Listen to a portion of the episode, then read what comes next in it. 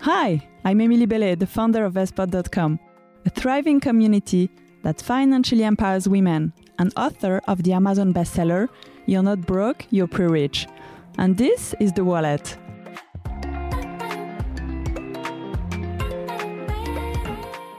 The Wallet is here to help you make better financial decisions by talking honestly about money. I'll be sharing my best tips, inspiring you to take charge of your financial futures, and talking to an array of awesome guests from all walks of life employees, freelancers, entrepreneurs, and money experts.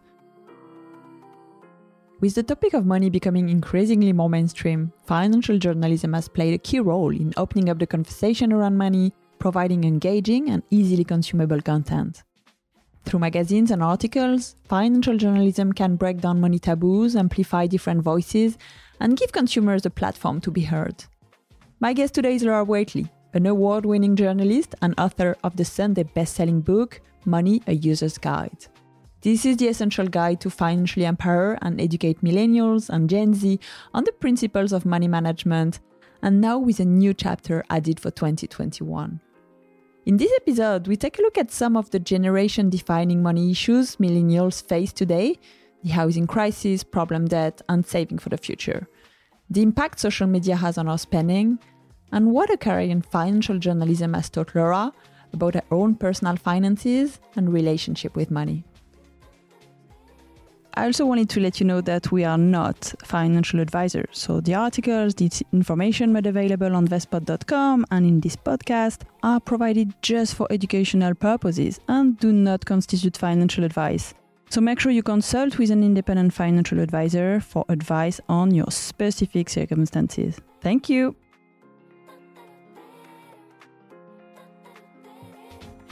Hi, Laura. Hey, Emilie. How are you today?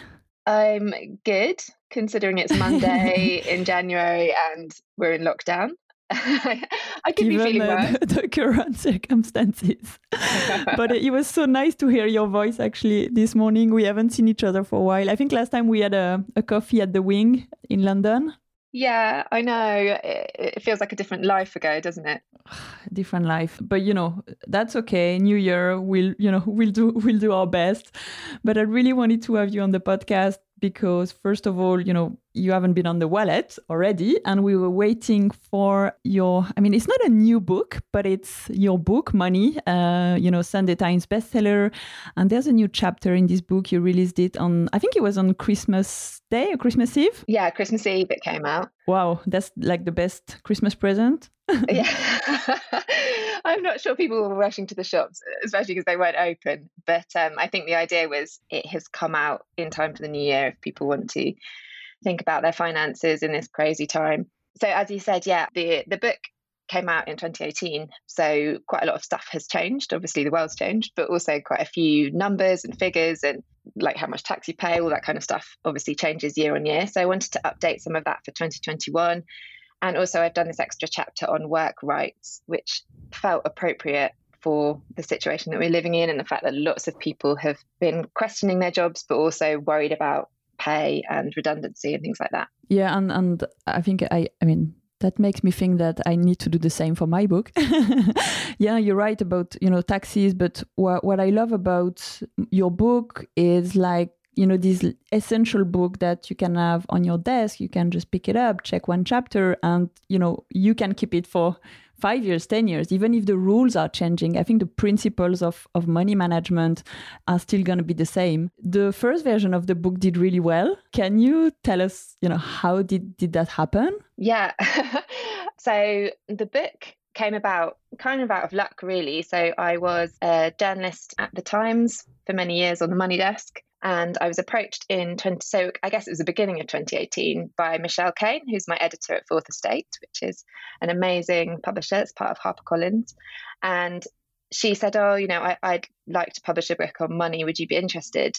And it coincided with an interesting time in sort of my life and my work journey, if you like. It was exactly 10 years after I'd started at the Times. And that was in 2008, which was a few weeks after uh, Lehman Brothers collapsed and right in the middle of the financial crisis. So I think it was quite an interesting time to look back on what had happened for millennials and Gen Z since the financial crisis, and people were still feeling and obviously still are feeling the effects of it. So it was a kind of great meeting with Michelle, and, and, and it got me thinking, and we produced this book which came out in late 2018. And in terms of its success, it's been a surprise, obviously. But part of me is also, it's kind of a mixture of surprise, but not surprised because obviously I didn't expect it to be a Sunday Times bestseller. You know, it's really cool that I'd written this. But on the other hand, I, and I'm sure you agree, because obviously your book's done really well and, and you're in this space too, that there's a real appetite for better financial education and better financial information that's broken down in a way that's easy to consume, which was part of the reason that I created a book, I guess, and, and it was packaged up in the way it has been packaged. And also, you'll know from having written a book that it's a team effort. And I'm sure Money User's Guide has done well because it looks really nice. The Jack designed the cover so well, jumps off the shelf. And also, you know, Fourth Estate is a brilliant publisher. They put a lot behind getting it out there into people's hands. So it's kind of a, a combination, I think, um, when you publish a book of having it put in front of people, people realizing it exists, but also creating something that's useful. Yeah, no, I think it's a it's a massive effort, and I, I remember meeting you. I think for the first time, and and you already had published your book. Mine was, you know, printing, and I thought it was extremely stressful. You know, the the last few weeks before publication because you've given the copy to your your final you know edit to the publisher it's done you can't touch it anymore mm. it's printing and then you're just waiting and you know you have a few press articles that are going to come out but a few people have read the book a lot of people have helped obviously on the book but you don't know how it's going to do if people are going to like it and you told me don't worry it's only getting better you know months after publication. And that was so true. So it's it's quite a journey also to to write a book. You also wrote the american version of, mm. of your book last year and now this updated version. Does it get easier? Do you think you're going to be you know writing more books? What's the process? It is so stressful. I agree. I remember that meeting and I was so stressed when it when the book came out, just because there's like the process of writing and you know I sometimes I feel funny talking about writing books because it's a, a, very practical book about money. It's very different from writing a novel or writing a sort of very personal memoir for example. So in some senses I imagine that must be much more stressful because you're putting so much of yourself on the page to be out there and exposed. Whereas I had the shield a little bit of like, look, this is practical, this is helpful. um, so that that helped a little bit, but nonetheless, you do feel quite stressed because the process of writing something so long is very isolated, right? You're on your own, you're on your laptop. Obviously, I was interviewing people and speaking to people, but you're kind of just getting on with it and it takes a really long time. And then you have to promote it and really put yourself out there and, and talk about it go on podcasts and do lots of articles. So i think that that is kind of strange. I'm sure i've listened to lots of interesting interviews with authors since i've entered this world of books and they all say the same thing that that's really difficult to put yourself out there having been in isolation while working on on book. So I don't know whether it gets any easier. So the American book was a challenge a huge challenge actually. So I wanted to translate it to be published in the States. But obviously, the money system is very different. And like you said earlier, the fundamentals about personal finance are universal. And it has been interesting for me to meet and talk to those Americans. And luckily, I managed to get to America end of 2019 uh, and meet people out there. And I was quite surprised by how you know how many similarities there are. Worries about housing crisis, for example, um, worries about debt, but obviously some of the nuts and bolts of the financial system in the States is very different. They have really different student loans, for example, absolutely awful for so many students and graduates in the States, how much debt they have. Medical debt is a, obviously a huge issue that we don't luckily face over here. So, yeah, I had to learn fast. So, writing that was more of a challenge and, and more stressful than I thought it might be. And yeah, I'm hoping to embark, well, I am starting to write another book, which is really exciting, but I've got real blank page fear of of starting again because a lot goes into it. And having been a journalist for lots of years and writing like quite short articles to deadline is a very different skill to be able to create something much longer that hangs together. Being able to edit huge numbers of words is, is different to writing a newspaper feature for sure. Yeah, I, I agree with you. The um, editing is is quite a big piece, and you know we don't necessarily think about it when we write the first version of the book. And I think for me, what was quite hard is also mapping the book. So, you know, based on you know what's the mission of the book trying to break it down into like smaller parts. Once i had done that i, I think that was easier. And then you have lots of you know ideas and there's so many things you want to put in the book but you don't want it to end up being like a you know thousand pages. So trying to you know select and, and and summarize and stuff and i found i find it quite quite hard.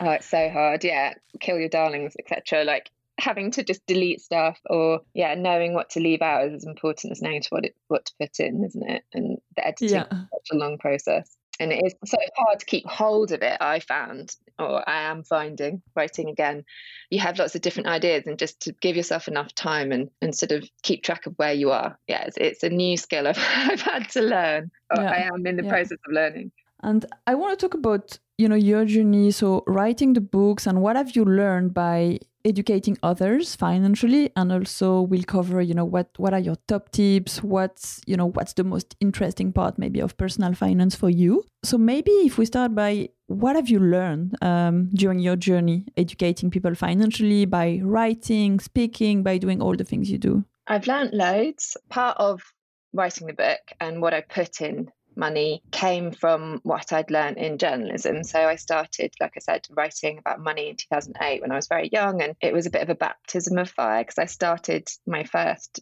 proper job on a national newspaper. I knew basically nothing uh, uh, at the beginning about money, and luckily I was very junior admin role, so I didn't need to know lots. But then I was interviewing people over many years, financial advisors, people who worked in investment, mortgage brokers, and lots and lots of readers.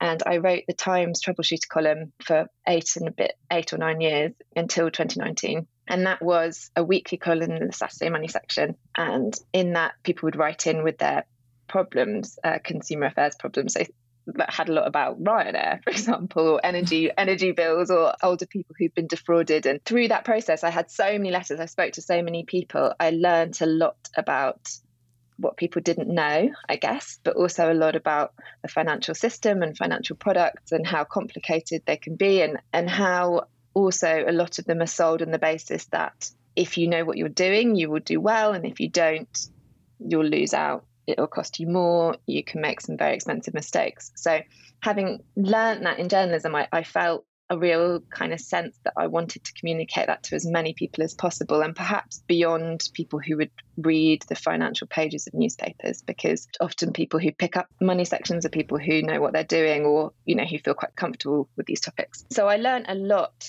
as a journalist but actually writing the book which I very much wrote for my kind of younger self and my friends and my sister when I was, you know, thinking about what to include and how to structure the chapters, for example. Like, what would I want to know? And in that process, I did learn a lot for myself, and it kind of clarified where I'd been going wrong. And since since publishing it, obviously over the last couple of years, I've spoken to lots, maybe more younger people about money than I did interviewing people for the Times. And it's been really striking how many people struggle with the emotions around money however much they have. I mean, I'm yet to meet anybody who asks me what I do at the job or has, you know, talked to me about the book and hasn't said, oh my God, I'm terrible with money. People who are really competent, really seemingly very together, people who own their own home or have got good salaries. So they're clearly not making huge mistakes constantly, but still feel really uncomfortable about the topic. So that's been a bit of an eye opener. But also, I think in a way, it's helped me feel better about my own what I think is a bit of lack of confidence around money, ironically, because obviously it's something that I have been called or become something of an expert in. But that doesn't mean that I don't struggle struggle with it and still struggle with it a little bit.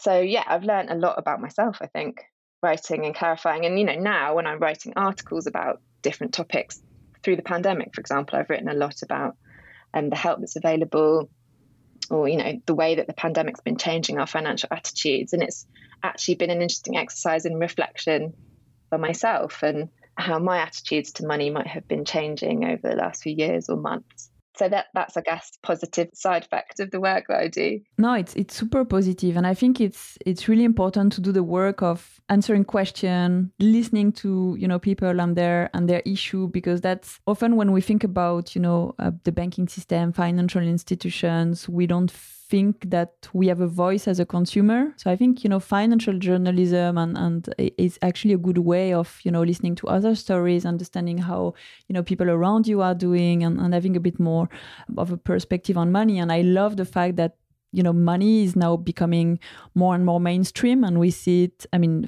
financial journalism has been there for a long time, but not necessarily in you know magazines and stuff like that. And now we see more and more money articles that are a bit more yeah mainstream mass market, and that's I think that's quite nice actually to see more people writing about money from you know different perspective and different voices. Yeah, I think it's amazing. Um, it's changed and it's changed a lot. Obviously, I've now been writing about money long enough that I can see a, a shift in the way it's been presented, or or and definitely compared to like 2008 2009, 2010 to now, there are so many different voices, different kinds of money writing, and different ways it's it's being put out there, which is great, really cool. Yeah, and you've decided to. Uh, so you worked at the Times for a very long time, and now you're a freelancer. So you're working for different publications. You're obviously promoting your book, writing books. You've been speaking, I guess, also working with with corporates. What made you go to the you know take like a more freelance journey and what are maybe the the advantages but also the challenges of doing that? So i've been actually been freelance for quite a long time. So i was sort of a reporter on the money desk as lots of people who work in media will know often having a staff job or being casual or doing shifts. It's all there's different ways of being on a newspaper. So i was never staff but i used to go in every day and I guess about six or seven years ago, I had been mostly writing for money, but then I started doing a bit of travel writing the Times uh, uh, with a bit of a money saving angle. And I was writing also for the property section. And I really enjoyed the variety. And I felt that if I became properly freelance rather than kind of defining my job more and aiming for much more of a staff job in one particular area, that I could have a bit more variety. I get bored easily. So I wanted to be able to, to, cover lots of different subjects and I wanted to be able to travel more, which I, up until this year, sadly, managed to do. So I was doing lots of travel journalism uh, alongside money writing. So that was part of my motivation. But I continued to write the Times column and, and was writing mostly articles for the Times until the book came out. And then obviously the book created a bit of a different path. And like you say, it's been quite exciting because I've been doing not just writing journalism, but also doing events, unfortunately now all online, so quite Zoom fatigue, and meeting different kinds of people. And, and I think also the way that we work has changed even in the period since I've graduated from university. So when I was at university, Twitter, Instagram, WhatsApp didn't exist. Uh, Facebook, I remember Facebook arriving in my second year of university. and it was very much just like stalking ex-boyfriends and looking at like messaging people you fancy. That was basically it, the only reason it existed. And obviously now the way we work changed so much that it's much easier to have more of a blended freelance career where you do different kinds of writing and also journalism has become reasonably precarious. So I think having fingers in lots of different pies is a good idea. So that's partly why I've become more freelance. I've stopped writing the troubleshooting column. I'd done it for many years and I really loved doing it, but it was a big commitment and um, I felt like I'd I'd spent enough time on it and it was time to do something a bit different. I used to get so many letters and some people's problems are so huge. You feel such guilt at not having long enough to really delve in to people's to people's problems. You kind of need it to be a full time job, really. So, in some senses, I love freelance life, but I think this year especially, it's been hard because it is quite uncertain and lonely at times. I have no idea what the next five years look like, for example. And I think the money side of it is challenging because you've not got a regular income coming in. Part of that I like because I always have that sense of like, oh, maybe I'll earn a bit more money this year than I thought I would, or there's a bit more opportunity to see the relationship between money and time than there is when you've got a full time salaried job. So you think, oh, if I just put in a few more hours, I can earn a bit more, or actually, I value my time more, so I'm not going to do that job. But that comes with its anxieties too, uh, especially during the pandemic, I think, for lots of people who are self employed no I, I, think yeah reduction of earnings and and also the, the discipline i guess when you're when you're freelance of you know deciding okay how much money am i going to save how much money am i going to invest but also how much i'm going to spend and, and it's sort of managing two budgets also. So your own like freelancer budget, your business budget, but also or your business plan and also like your personal finances. So I mean how how do you combine the two and how how do you manage that? It is really hard because it takes much more time. And like I said, and maybe it's the nature of the kind of freelance work that I do that it's very immediate. You do one article, you get paid for one article. So that kind of there's always a temptation to do a little bit more work and say yes to another project. And actually, you have to be a bit brave and say no sometimes in order to have enough time to manage your finances, because otherwise, you you know you don't if you don't carve out enough time to think about yourself as a business and think about your personal finances and your business finances as being separate i think it can will be a bit overwhelming i mean practically i very much um, I'm a bit of a spender, so I very much have to be strict about how much I want to save and put it away up front. You know, obviously I have to save for tax, but also, you know, thinking about a pension, for example, I have to set up my own pension and make sure that I'm keeping on top of that myself because no one else is going to do it for me. I have a separate bank account where all my money that I earn goes into, and then I have a, another account that my spending comes out of, and another one that my saving goes into. So I'm very much a multiple accounts. Pay myself first. Don't let it be there for me to spend. That's the only way that, that I manage it. But I'm not saying that there's an irony, and we've talked about this before. People often assume that somehow because I write about money, I'm brilliant at it in my own life. and just because I know what I should do doesn't mean I'm very good at doing it. And there's times where work gets very busy and I drop the ball and my finances look much messier. And then there's other times where I'm not much more on top of it and much more in charge and much more confident that I'm saving enough or or that my spending is is in hand. But it's definitely a work in progress. Yeah, I think it's it's it's definitely a journey, and because you you know the benefit of of doing it. Actually, when you don't have time to do it, you you I mean, I think it's the same for me. You actually feel really guilty.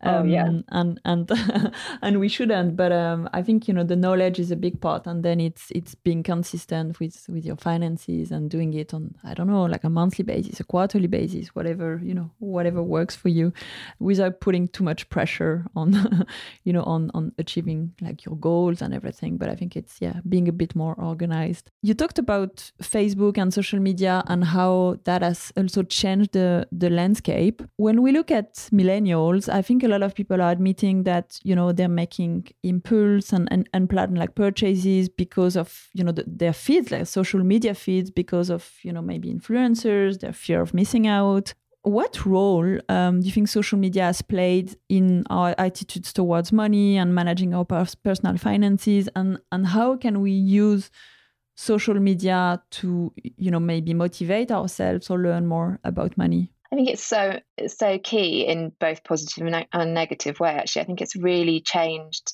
the landscape of personal finance and also how we spend.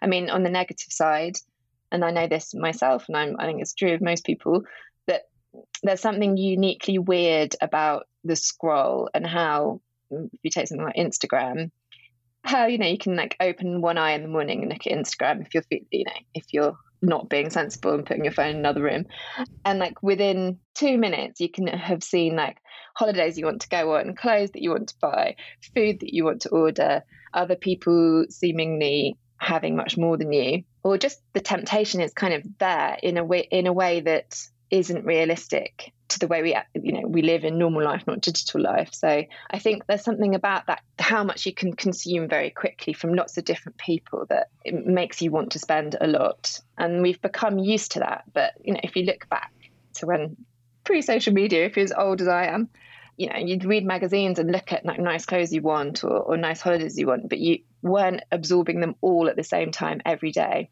So i think it's it's harder to not be tempted to spend or to think that others have more or we know that a lot of influencers don't buy the stuff that they're that they're wearing or that they're doing that they get given it for free but it's hard to remind yourself of that when it's just an unrealistic portrait of of lifestyle, especially for young people. And I've always thought this, you know, like most people in their twenties can't afford 300, 400 pound dresses or really expensive sort of 45 pound scented candles or whatever, but they seem to be so much part of young people's lives presented through influencers on social media. And it's just not realistic when you look at how much the average salary really is. So that disconnect, I think, is a bit problematic and talking about the maybe the you know our gener- younger generation or like the millennial maybe gen z and that's you know the audience of your book what are the main like money issues people are facing at the moment? And and what are some of your recommendations? So i know there's there's a lot but maybe what are the maybe the top three money issues people are facing at the moment? I mean the housing crisis is the biggest one and i think so much feeds into that. So uh, the relationship between the cost of housing and how much we earn has really broken down, or our earnings aren't rising fast enough, and they haven't been for the last 10, 15 years compared to the, the price of property. And so that feeds into into so much things like relationships, for example. You know, so many more young people are relying on family to ever afford to buy their first property or even to rent a property. And obviously, there's only a small percentage of people whose parents are wealthy enough to be able to to help them with that. So that's something that is a constant concern, and, and we're not shifting enough away from house ownership or property ownership being the ultimate goal because it's still very precarious to rent so that's definitely the biggest issue and has been for a long time and i think we'll continue to see that being an issue and, and can i ask you on that a question that i that i often get is i mean obviously it's it maybe also if you live in big cities it's very expensive to buy a property many people will you know it will take so much time to actually put together a, a deposit but should investing in, in property and buying a home be still like the, the top goal like you you know maybe the, the previous generation had or, or maybe mm-hmm. can we do something else with with with our money i know you know we're not here to give financial advice everyone has different circumstances but what are the maybe the pros and cons of of owning a, a property and what can you do if you if you can't you know buy this property now I think there was always this assumption that house prices would always rise, and therefore it was always a good investment to buy a property. And that has definitely remained. And we don't know that that's always going to be the case. But what we do know at the moment is still that rent tends to be more expensive than a mortgage. And obviously, with a mortgage, you're sort of investing in an asset, whereas with rent, you're paying that money to someone else and you're never going to see it again. So I think there is still a huge amount of security available from buying a property, owning that asset, and often ending up saving money because you're paying down a mortgage uh, at a you know it's a lower rate than the amount of rent you're having to to find. So as it stands at the moment, in lots of parts of the country, buying a property is still a good financial decision. But I think there's too much emphasis on that being part of our life journey, owning a property, and that being a, a, sort of mark of success or adulthood, because lots of people just won't be able to afford it because their jobs or where they earn money is in an area that where housing is hugely expensive, like London the southeast. Maybe that will change as more people work remotely, and that will be an interesting potential consequence, I think, of the pandemic. Has it made us all realize we can live further away from from an office or workplace, and we don't need an office? But I also would sort of urge people not to feel like renting is always less good than buying property because for many people it's not. It's more flexible committing to a mortgage is a big financial commitment. It, it can tie you to an area, to another person, to particular lifestyle or job. So I don't think renting is always bad. I just think there is a bit of an issue in this country, particularly that renting tends to be much more expensive and more insecure. So I think you have to look at your own financial situation and, and, and think about how much rent is costing you and, and whether it's actually worth doing all you can to try and get that mortgage or whether actually there's other things that you want to prioritize. And i think there's so much about money advice in general like as i do in my book in your book we talk about the general principles and things that you should think about and things you should have your eyes open to.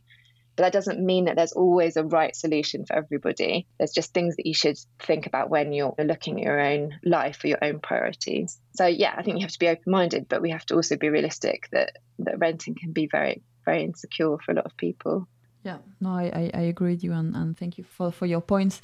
What are your do you think other other challenges people are facing at the moment? So, debt is an ongoing one. Obviously, there's lots of different kinds of debt, and some debt, like a mortgage or student loan debt, can be something that that is positive in the sense that get, you know it's it's worth it because you get a great education or you you can get that house that it's cheaper than renting. But there's lots of problem debt, and I think lots of people don't realise how expensive it can be. We're obviously seeing buy now pay later which has been talked about loads but i think the way that we shop and like we are talking a little bit about social media the way that we're kind of tempted to click through and buy maybe when we're feeling emotionally less strong when we're scrolling our phone late at night or early in the morning i think the way that we're shopping much more on a phone much more without physical money all contactless means that we're getting into debt or maybe overspending more than maybe was the case, you know, in past decades where it was actually more challenging to get into debt than it is now. So yeah, I think there's a, there's this kind of big debt crisis that we need to address. And again, it's about having your eyes open to how much debt is costing you. It's very easy, I know, my own life when I've forgotten to clear my credit card bill. It's very easy to spend and it's actually quite hard to work out how much it's costing you sometimes. I don't know if you find this, if you actually try to figure mm-hmm. out how much interest you're paying or how many charges you've got. It, it's complicated, probably for a reason because it keeps us spending, but it's not great for your personal finances. Yeah, and it's quite stressful to look into it. I mean, looking into your, you know, debt numbers is maybe the last thing you want to do, and screening your your bank account for for charges and, and interest. That's it's quite hard. Yeah, it is hard, but it's such a fundamental part of saving and investing too. And we often don't we kind of forget about that relationship between saving and debt but often focusing on debt is one of the best ways to actually be able to save in the long term because debt is so expensive. But you know, the cost of living is high and people are really we know from 2020 people are really struggling to um, survive on low salaries. So I think it's also really important that we we are able to be more open about debt. And going back to the social media point, I, I, talked about like the negative side of it, but there's so much positive stuff happening on social media, especially around debt and this idea of accountability and being more open about struggling with money and and these kind of communities like people like Clare Seal, um, who you've had on the podcast, who's brilliant, opening up about how easy it is to get into debt, how difficult it is to, to, to get out of it, but how there are practical steps you can take to do so, and and acknowledging the emotional side of it and this, you know, the the political side of it, the reality that it's not always about people living beyond their means. It's because housing or food or childcare, things like that are very expensive relative to salaries. So that's a good side of social media. This like the way that money is being discussed and shared, and people feel less alone. I think with with their own debts, for example, or or their own financial challenges. Yeah. And um, what is the best piece of financial advice you would give to you know maybe your past self or, or what's the, the the most important thing you've done for your finances? I think apart from financial knowledge about you know and the nuts and bolts of how financial products work i think starting young and starting somewhere i mean the, the, the thing i wish i told my younger self she wouldn't have listened at all but it was just like start saving start investing start a pension and all of those things are not things that you care about that much when you're in your early 20s but the younger you start doing them the better. Like something like i just i didn't have a pension with work when i started out because auto enrollment hadn't been introduced. So i wasn't saving anything. And now i just think oh if i just put a little bit aside each week each month really only a few pounds. But if I, I could have taken a bit of pressure off now and in later life. So i think being aware of perhaps what you could be missing out on that makes a big difference when you when you get older. And it's amazing how time passes and you have to just think a little bit about being kinder to your older self as well as forgiving your younger self.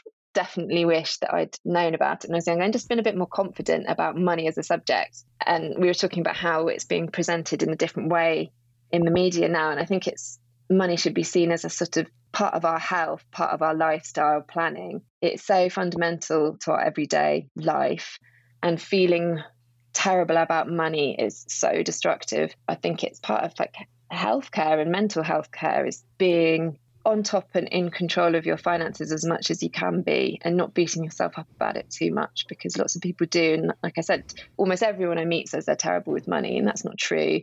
And there are steps you can take to to feel more at peace with it, even if your finances are very challenging. So, what are the, the first thing you you do for you know for your finances? Is it is it around budgeting, or can you suggest like a, a few tools you've been you've been using that help you maybe in, uh, to build your personal finances?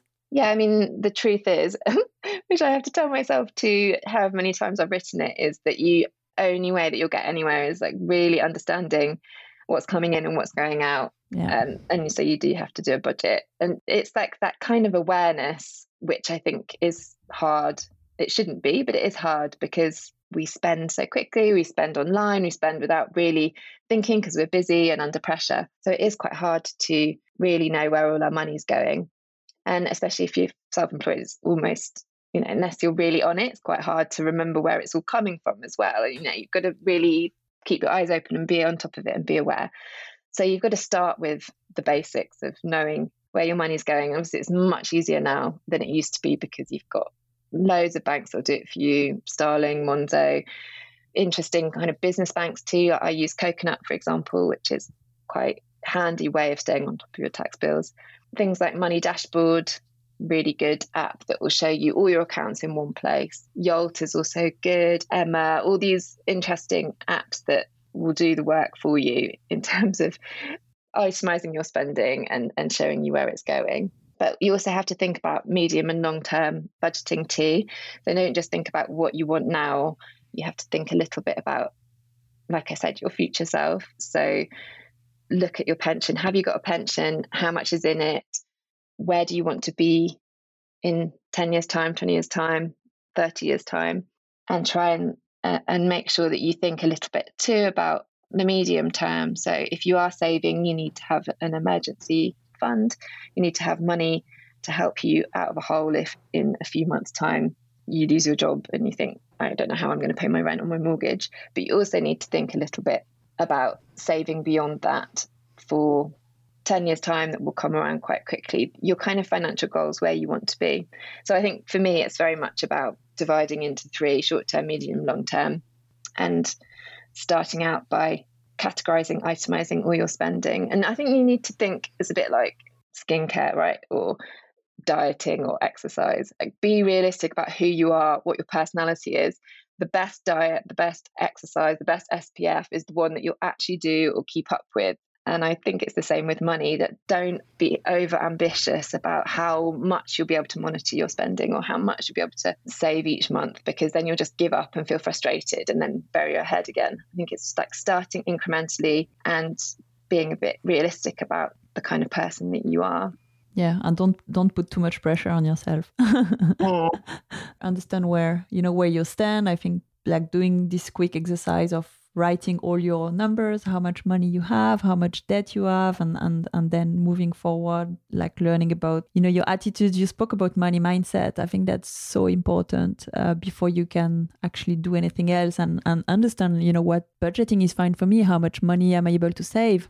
Uh, am I able to invest to invest some of this money? So did you have to do some work around understanding what is money for you how how you you spend your money? I mean you you said you're a spender. I think we all like spenders and, and savers. How can you understand your your own attitudes towards money and, and improve your your financial well-being actually? And how will that then have an impact on you know practically how much money you can keep on your on your bank account? I mean, I think it's really fundamental, and we often don't examine our relationship with money, even though it's lifelong and one of our most important. And that's certainly the case for me. I think you have to look a little bit about how you were brought up, maybe some of the attitudes that that you were brought up with around money. You know, did you have lots of it when you were little? Did you have like not very much at all? Were your family frightened of debt? Were your family very happy to be in debt? I think some of this stuff does filter into how you feel about it as an adult. And also, I think you need to see money in the context of your family and your relationships. So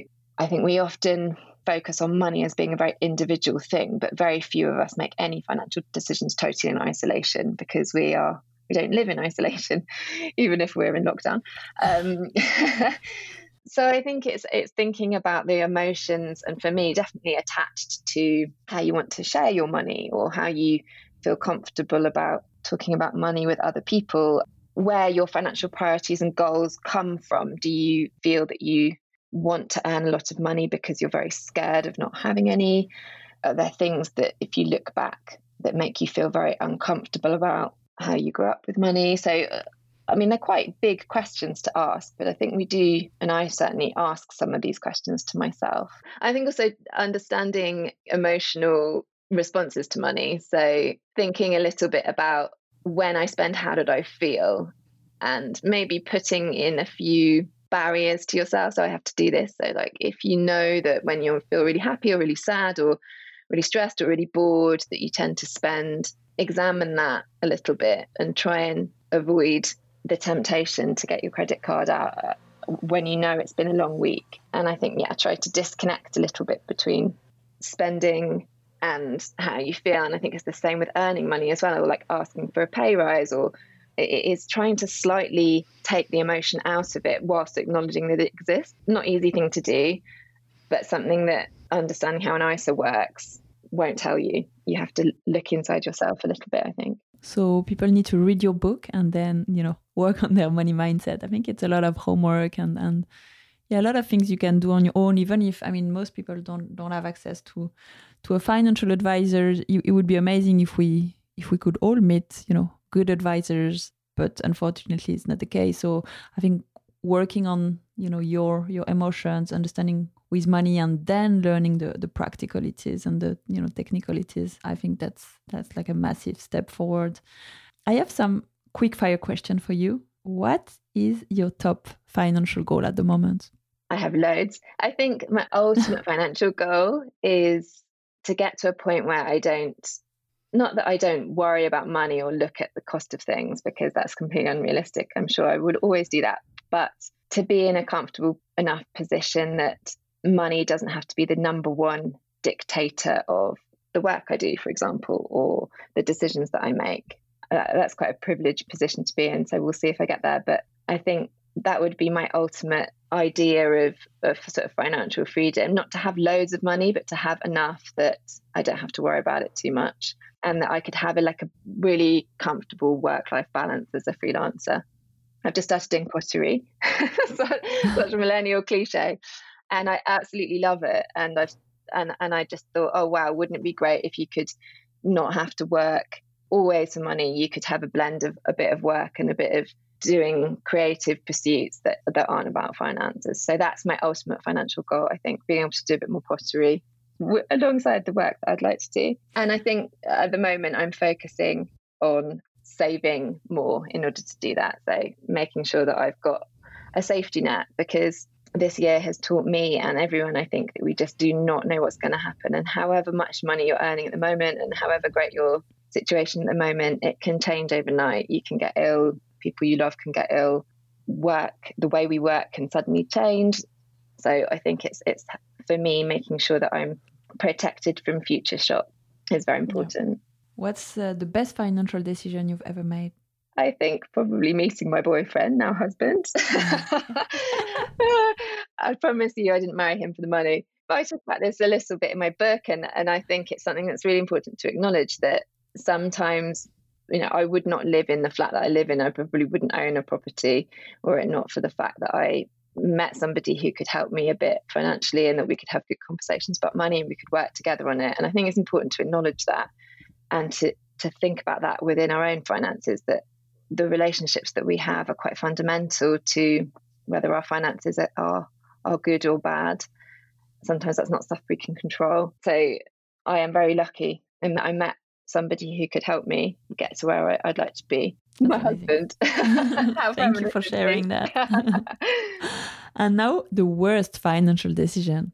Oh, there have probably been many. I think not starting a pension soon enough, which is a bit of a boring answer, but I think that's representative of like a sort of complacency that I had in my 20s and early 30s um, that I'm working on of, of just of not starting saving young enough and of not owning money for myself, spending a little bit too much, I think. What is uh, financial independence for you? I think it's the same as my financial goal. Really, it's yeah. it's not being in a position where you're unhappy, but money is keeping you there. Whether that's a job, whether that's a relationship, whether that's somewhere that you live. I think there's many people who don't have the option of of leaving a relationship or a job or or an area where they live because they're financially tied to it. So that's ultimate financial independence, I think. And finally, what are the things you spend the most money on?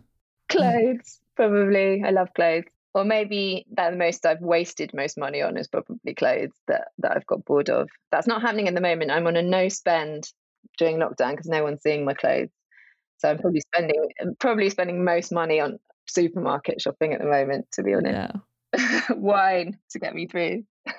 uh, Laura, thank you so much. Uh, I, I, really enjoyed this conversation. Maybe finally, can you tell me, you know, what's what's next for you? You mentioned a book. You know, how can we can we support you, and what are you working on? So yes, so next to me is another book. I'm hoping it's going to come out in 2022. So watch this space. It's looking more at so the chapter in my book on money and love. It's and the stuff I've talked about a little bit about the importance of looking at money in our relationships. So that's the topic, but I'll Exciting. hopefully to, yeah, so I'll hopefully be able to mm-hmm. speak about it more soon. So I think that's going to keep me really busy this year.